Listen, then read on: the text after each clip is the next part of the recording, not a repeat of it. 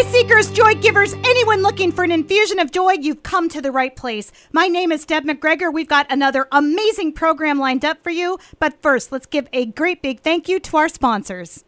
When it comes to planning for your future, you want an advisor who understands your Christian values. Ameriprise Financial Advisors Gina Ripkema, Shelley Loff, and Donna Gunderson offer financial planning based on biblical principles. They can help you plan for your goals in a way that is consistent with your faith. Call Gina Ripkema, Shelley Loff, and Donna Gunderson today. Office is located downtown Bemidji at 122 3rd Street Northwest or at 1202 1st Street East in Park Rapids. Ameriprise Financial offers financial services services without regard to religious affiliation or cultural background. Investment advisory products and services are made available through Arise Financial Group, a division of Ameriprise Financial Services Inc., a registered investment advisor.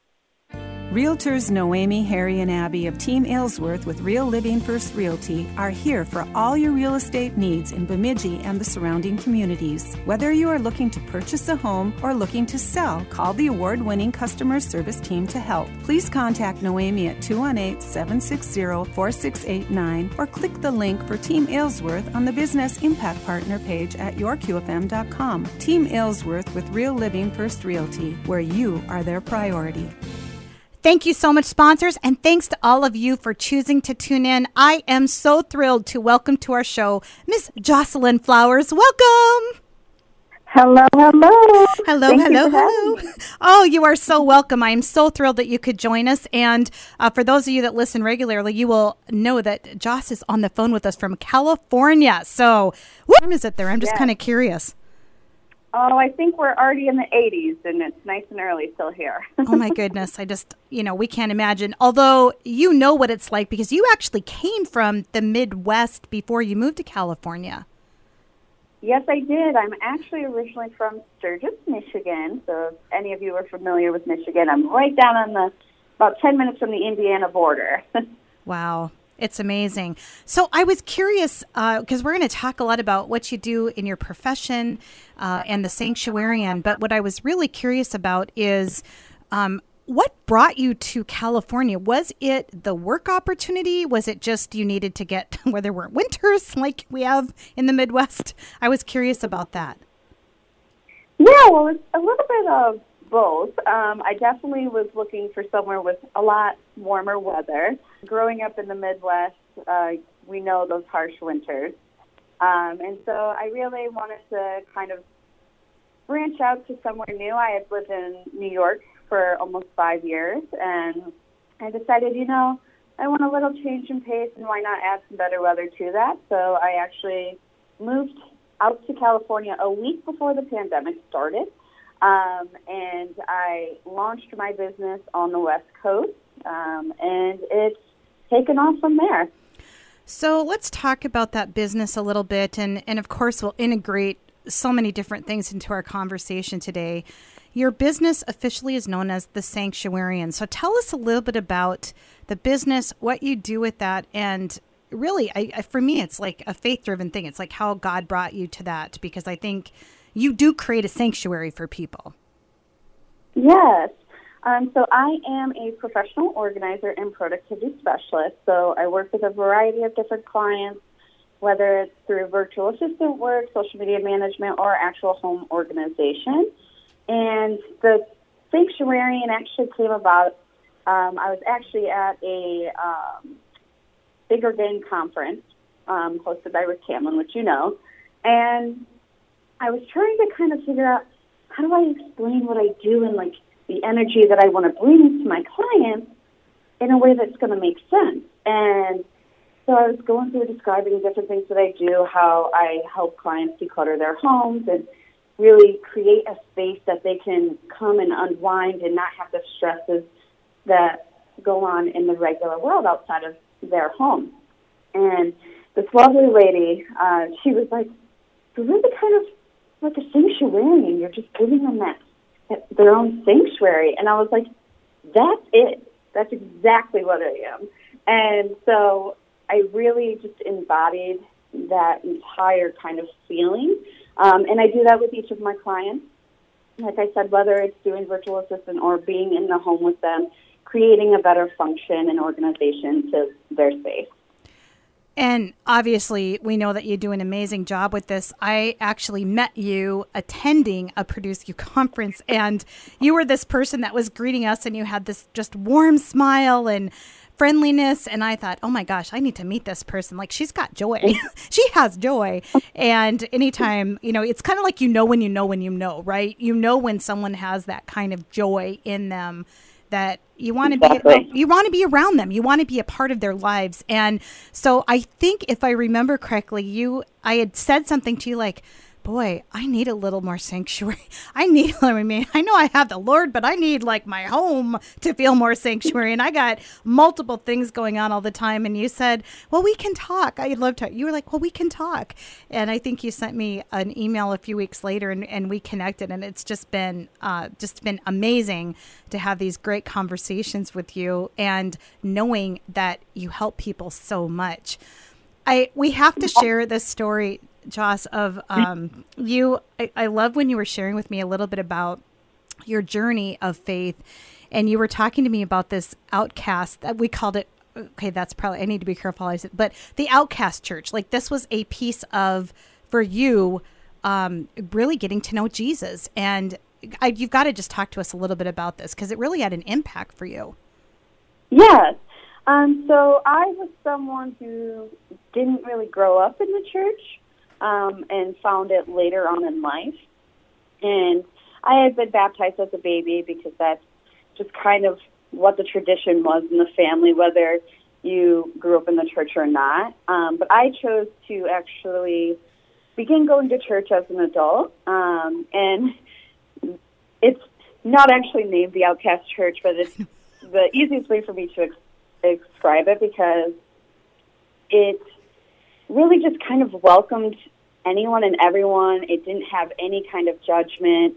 Um, and I got to meet so many wonderful people from all different backgrounds um, and different life experiences in general. And it was just really great because they really incorporated. I'm a lover of music, of all types of music as well. And music was a huge part of their congregation and their service and it really just made me feel welcomed. Um, where I had been to other churches that didn't make me feel as welcome. Um, so it really just kind of made my transition and going into church more regularly as an adult more welcoming. Um, and so I actually made the decision to be rebaptized as an adult because I wanted to actually go through the entire process and know the meaning and um, kind of the journey you go through um, for your baptism. And so I wanted to know that as an adult. And it's so, I, I love that you're bringing this up because I think for a lot of people, there's that intentional decision at that point, right? There is something, and, and when we go through it as an adult, like it's just different, right? Like there's an experience you go mm-hmm. through. And trying to describe that, I think um, sometimes it's almost it's an experience, right? It's sometimes hard to describe.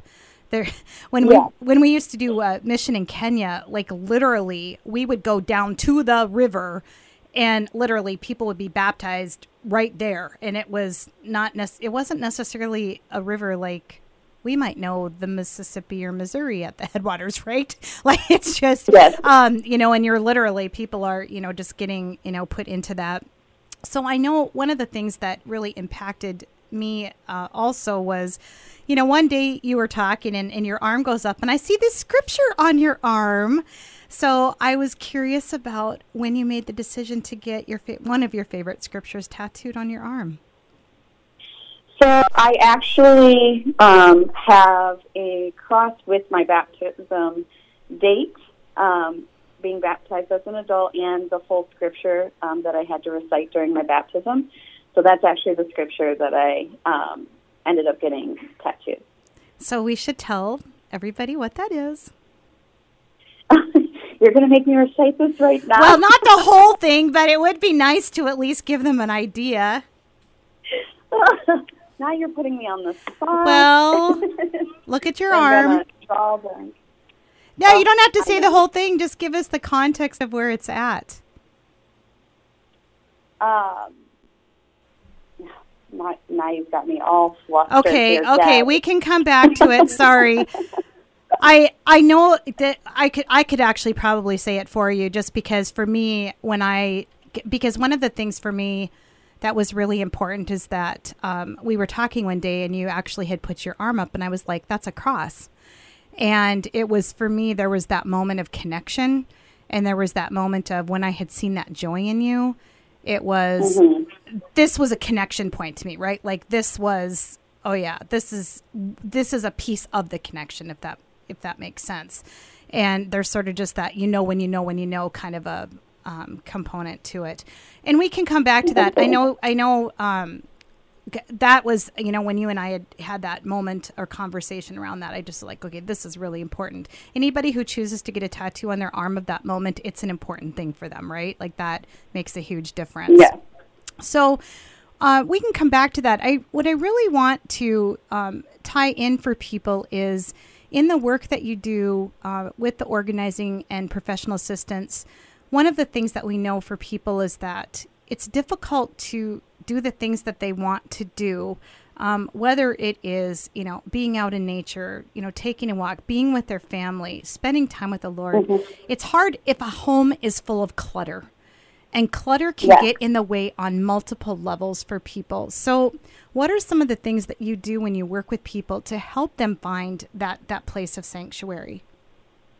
Well, when I first meet with a client, I really just kind of ask them, "What does your ideal space look like? What is what is the feeling you want to have when you walk in the door? Do you want to have kind of this bright, kind of energetic kind of feeling, or do you want something that's a little bit more tranquil? And you know, when you walk in the door, you can just sigh and let go of all of those things that may have happened throughout the day, and it just brings that joy. And for me, organizing brings me so much joy. Um, I love finding new ways to make spaces work. I may have reorganized my office probably 50 times, probably in the last year um, because I would I, I would work with one kind of function and see, hmm, is this something I want to keep? Is this bringing me joy? And if it didn't, then I switched it up a little bit. Um, so I want to be able to bring that to my clients as well. And I know that as your family continues to grow, especially if you're a family with young children, and as they're coming into the, their teenage years, into their adult years, things are going to change. The same functions and setups that you may have while they're younger may not work when they're a young adult. So it's ever changing, and especially once they again grow up and they're not, you've now become an empty nester. Okay, what is the space going to be for you as a couple again, or just as a parent in general? How do you want your space to feel for you?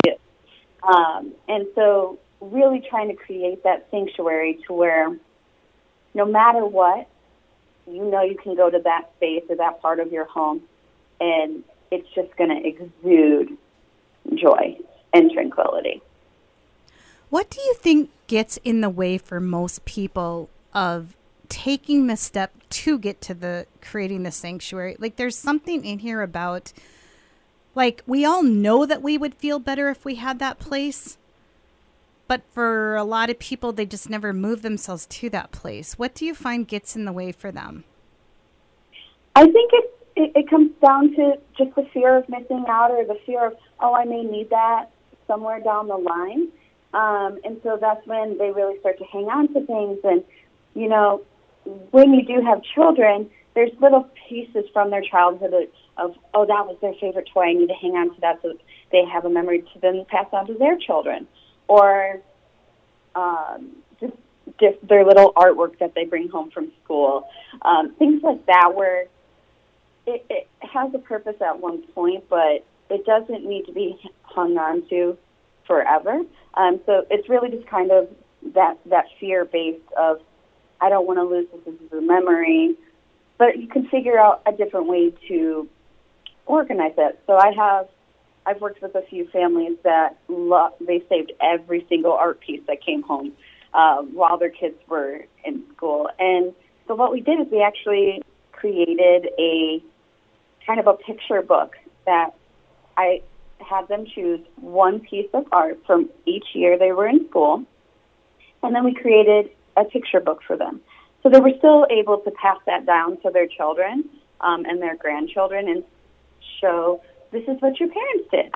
Um, but it helps them kind of alleviate the um, overabundance, the the clutter really that kind of just held them down, um, and and kind of giving them a purpose to where yes, you can still keep some of those things, but you don't need to keep everything. Um, so that's where the decluttering really comes into help. I think I am probably one of those parents that uh, would.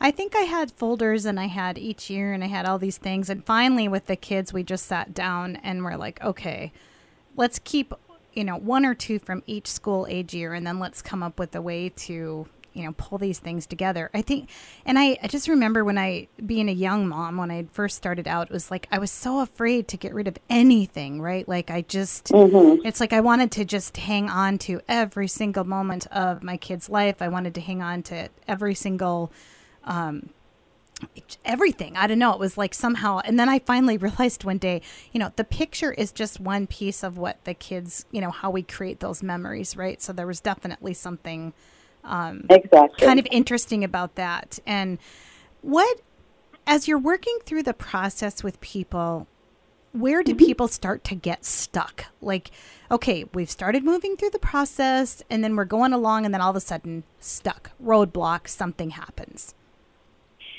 It generally, um, it, it comes to those sentimental items. That's where you start to hit the roadblock, where you start to feel a little bit more of that resistance because those those have a memory, those have a feeling, those have a special time in their life that automatically comes flooding back to them when they see that. So that's generally where you kind of hit that roadblock in resistance of, moving through that change. And um, so I definitely work with clients very delicately through these things um, because there's a, I've worked with a few clients that have had multiple things they've inherited down from family generations where some of them it it didn't really bring them joy, but they they didn't want to get rid of it because it was a part of their family's history. So that's definitely one area that you see a lot of resistance. Um, another one is if it's a major change, like if you're changing the major function of a space. So, for instance, the kitchen. Most families basically live in their kitchen at least 80% of the time because they're they're in and out getting their breakfast, they're getting their lunch, they're getting their dinner, they're coming through getting their snacks after school, things like that. So you really it, that's one space that needs to function the best for you.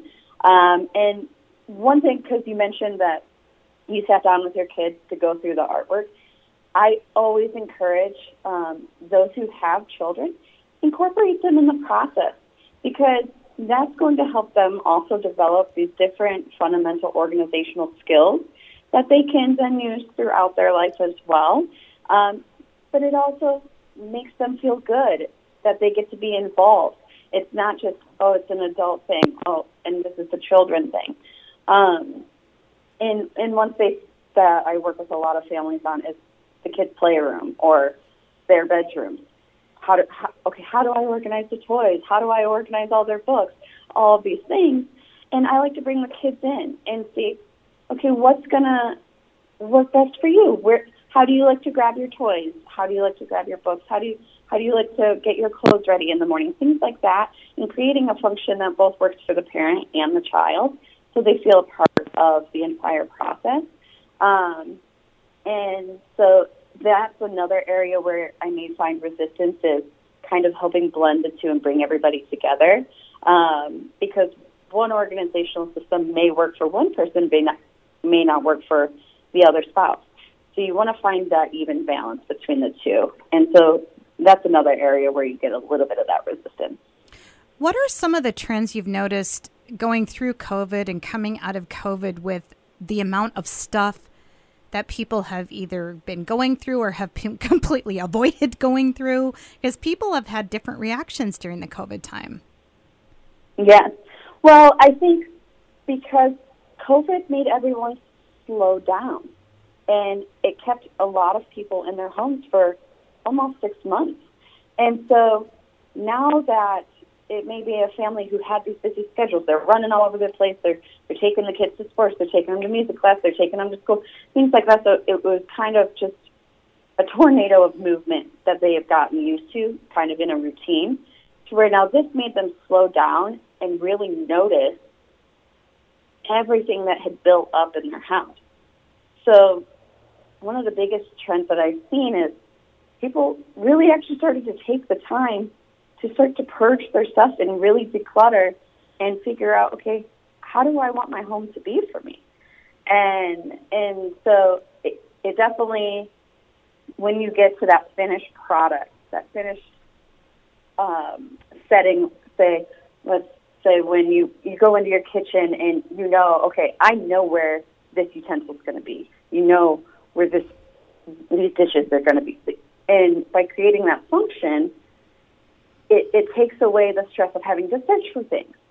You now have put a system in place to make things run smoothly. So then, when now that things are starting to open back up and you're starting to get back into that busy routine, it's going to cut down on a lot of time um, that is spent just doing things that aren't really that important. Having to search for this dish, having to search for this container, things like that that take up extra time that you could be spending with your family um, it, it just gives you back your time and it gives you back those moments that you may you may have missed.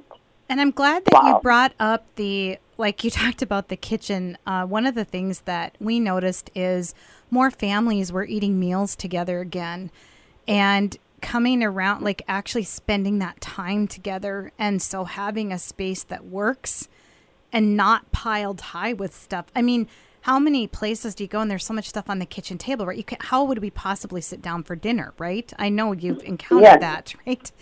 So that, that's definitely something that we had a lot of friends that were commenting on, you know, Facebook and other things saying, "Oh my gosh, we actually have started sitting down and eating dinner together again." And, you know, we think about those, you know, foundational components of, I mean, like for us, that was a part of our rhythm, right? It was we sit down to dinner, we say a prayer, we eat, right? Like that was a part of our daily thing. And yes. as people get busier and busier and busier, it's, oh, let me just heat up my thing in the microwave. And then, right? It, it's like mm-hmm. we get away from it, It's on the go meals. It's what can I do and still do something else at the same time?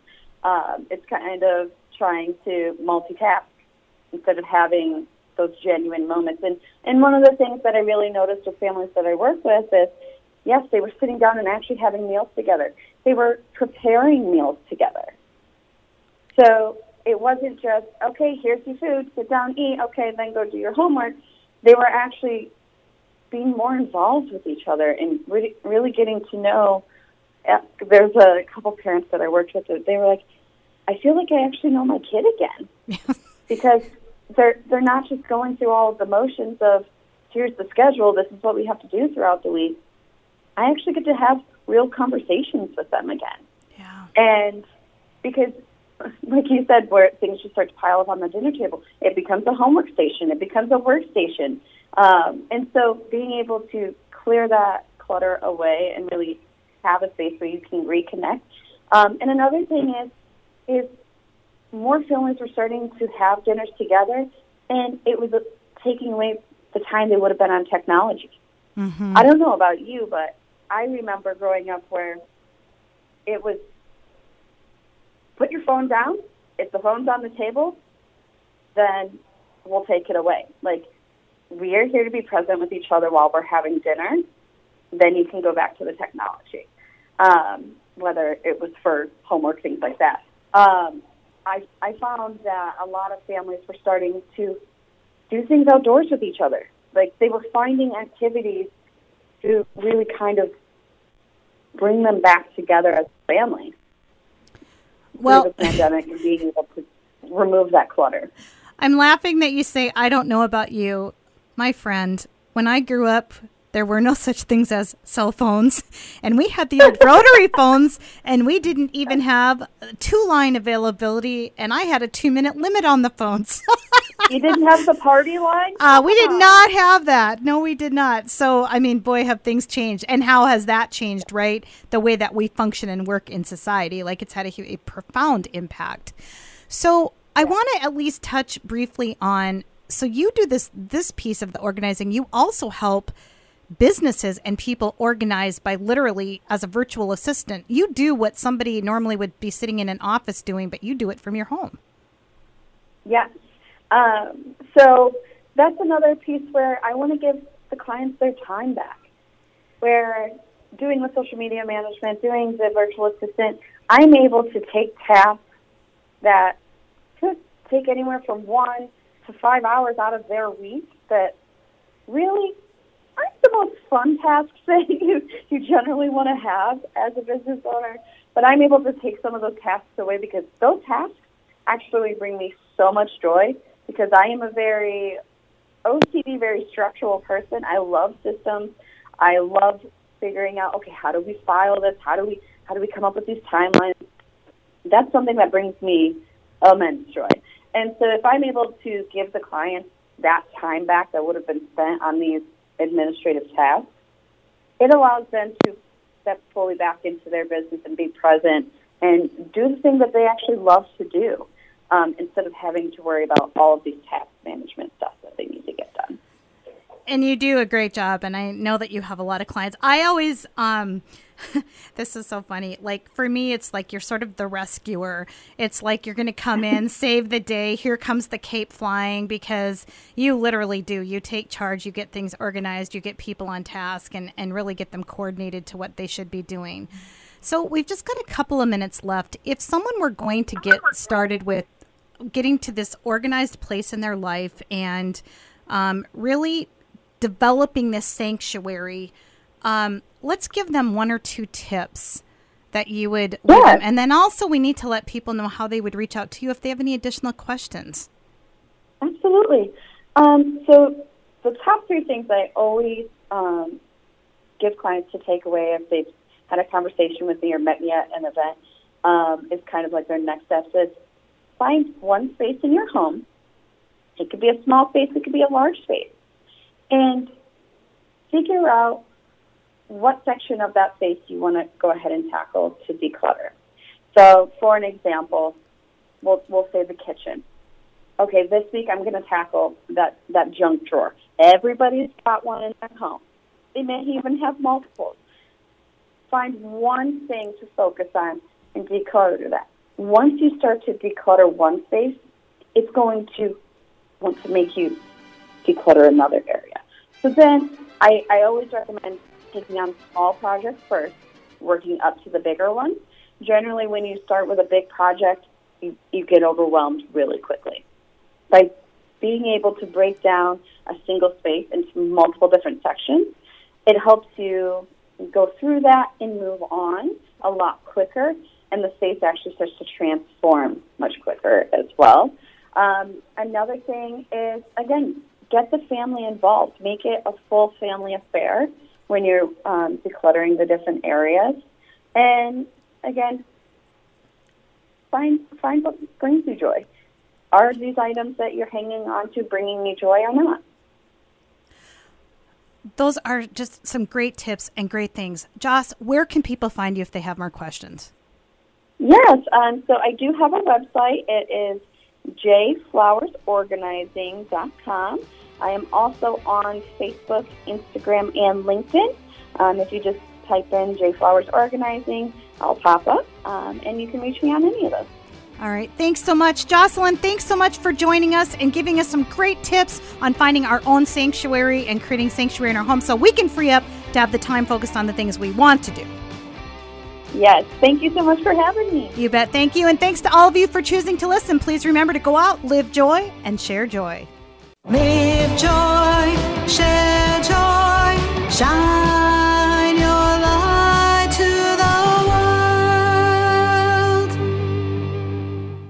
Deb McGregor of Life Full of Joy.